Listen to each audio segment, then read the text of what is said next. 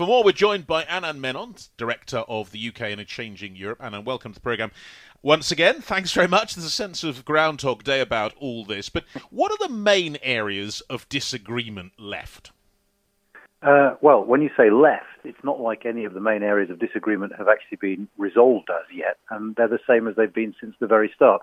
There's the f- question of fisheries, which on an aggregate economic level is a bit silly because fisheries are quite trivial economically for both the UK and the EU, but both sides have dug their heels in, and what each side is asking for is irreconcilable with what the other side is asking for. And there are these so-called level playing field conditions. The EU wants the UK to sign up to minimum standards on environmental protection, workers' rights, and to its rules on state aid. The UK side is saying, but hang on, we're leaving the EU. That means we're not going to be tied by EU rules. So there's a gap between the two sides there. And finally, just the overall sort of philosophy of the negotiations, if you like. The EU are very keen that everything is resolved in one deal under one institutional framework. Uh, the UK is saying, no, we don't need to do that. We can just do a selection of different sorts of deals covering different areas that are completely separate from each other. And on that, again, there's been very little movement uh, by either side. Okay, so fisheries not that big, we know, but trade in services is incredibly large and very important to the UK. So, do you spy any progress um, in the areas of trade in services and also security? Well, on services specifically, uh, very little in the way of progress. The British government has made quite an ambitious ask in the way of services. So, for instance, uh, one of the things we're after is recognition of qualifications that allow professionals to go and uh, sell their services in the European Union. The problem with services is this that the barriers to trade are not tariffs or quotas or all the things that affect goods they tend to be the rules each side has in place. And of course, that runs slap bang into the UK government's red line, which is we don't want to be bound by EU rules. What the EU say is you're either bound by our rules or it's hard to sell services. So there's a bit of an impasse on that. Uh, on security more generally, uh, there hasn't been that much dis- discussion of it as yet, which in itself I think is cause for concern. But there are two issues, I think. One, uh, we will be outside of decision making institutions when it comes to foreign and security policy. So it's not clear how great a role Britain can play in collaborating with the EU there. And when it comes to things like police cooperation, anti terrorism cooperation, the key issue is actually data. Unless we get an agreement with the European Union that gives us access to the various EU databases on people of interest to security forces, we automatically lose all our access from the 31st of December this year. And that will seriously hamper crime fighting in this country.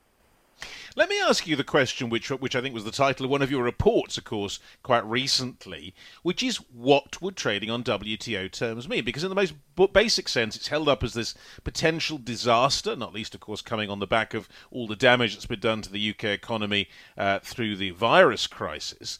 But if it actually happened and we wake up the next morning, I mean, what sort of landscape is there? What will actually happen? Well, it's worth just being clear. The WTO provides a floor, a basic sort of guideline as to what states, all states who are members, have to do to try and make trade as easy as possible. But the thing is, that floor is quite low. States aren't asked to do very much. So if we start trading on WTO terms, that automatically means that there will be tariffs on uh, goods, agricultural goods in particular, going uh, into the European Union. There will be checks on products going into the European Union. And if we as the UK say, okay, we we're not going to charge tariffs or we're not going to have checks, the one thing that WTO rules is absolutely clear about is if we do it for the EU without having a free trade agreement with them, we have to do it for every single country that is a member of the WTO. And that's quite a big, big ask. Not checking goods that come in from any other country in the world, because we're not doing it with the European Union, raises all sorts of health and safety and sort of public health issues. Hmm. Okay, uh, but then politically, I suppose in all of this, um, can Boris Johnson afford a No Deal exit? Um, indeed, would that not actually be better for him uh, in some ways? Um, you know, because there are still many of his own MPs who want Brexit uh, done and completed, sort of no questions asked. Yeah, absolutely. I mean, we, we, could pass that question in several ways. Firstly, say, in a sense, Brexit legally has been done. We're no longer a member state. The big issue now, the two big issues now are whether we try and extend this transition period that keeps trading terms with the EU the same as they were when we were a member state. And I think the simple answer to that is the government won't do that because it said it won't and it's committed to delivering on what it said. The second thing is, on the deal itself is I think, I'm pretty certain that the government would rather leave with a deal than without a deal. Why? Well, several reasons. Firstly, a deal would be less damaging economically than no deal. And a deal, for instance, if we end up leaving with no deal, it makes the border, the customs and regulatory border between Great Britain and Northern Ireland, even harder because goods would have to be checked in a way they wouldn't if we had a trade deal that uh, that dealt with goods. The other thing, of course, is politically, it's a better look for the prime minister to say, look, despite all the you know the doomsters and gloomsters, as he would put it, uh, I've managed to sign a trade deal, and it's a great trade deal. I've delivered on what I said. So I think the prime minister would rather have a deal. That being said, all the signs from the British government are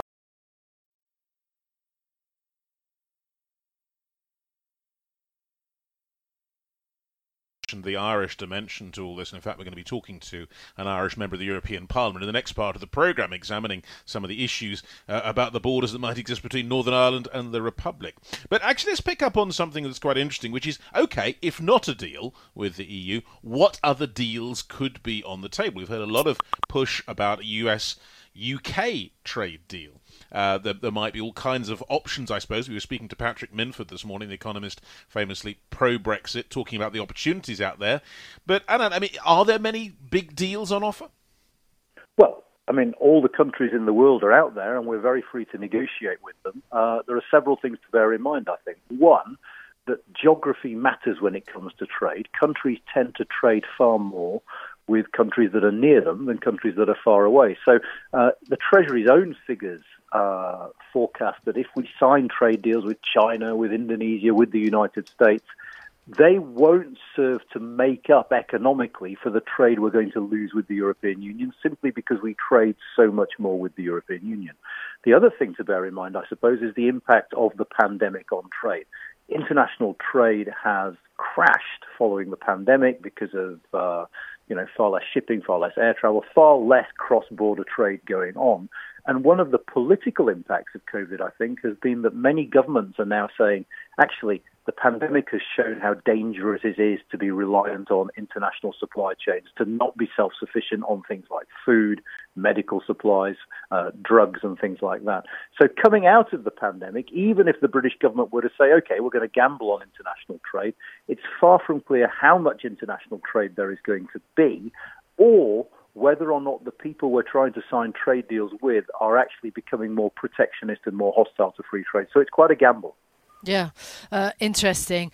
Um, what about you mentioned coronavirus? Uh, through all of this crisis, how much cooperation do you think there's actually been between the UK and the EU when it comes to the pandemic? I mean, PPE was was one issue, if you recall, you know, right at the beginning um, when the UK government did not want to. Uh, be involved, it would seem, in the group purchase of PPE that um, that the EU was undertaking. Absolutely. There's been very little in the way of collaboration in fighting COVID between the UK and the EU. It's worth pointing out, actually, that one of the striking things, if you look at Europe as a whole throughout this pandemic, is how all the states in Europe, even the member states of the European Union, have failed to learn lessons from each other. So the Italians uh, got the virus badly first. But each country, even though some got developed it later, made exactly the same mistakes as the Italians about not getting into lockdown quickly enough, not ordering sufficient stocks of PPE. There's been an absence of an ability to learn from each other's mistakes that's been true across the European Union and doesn't just apply to us in the UK.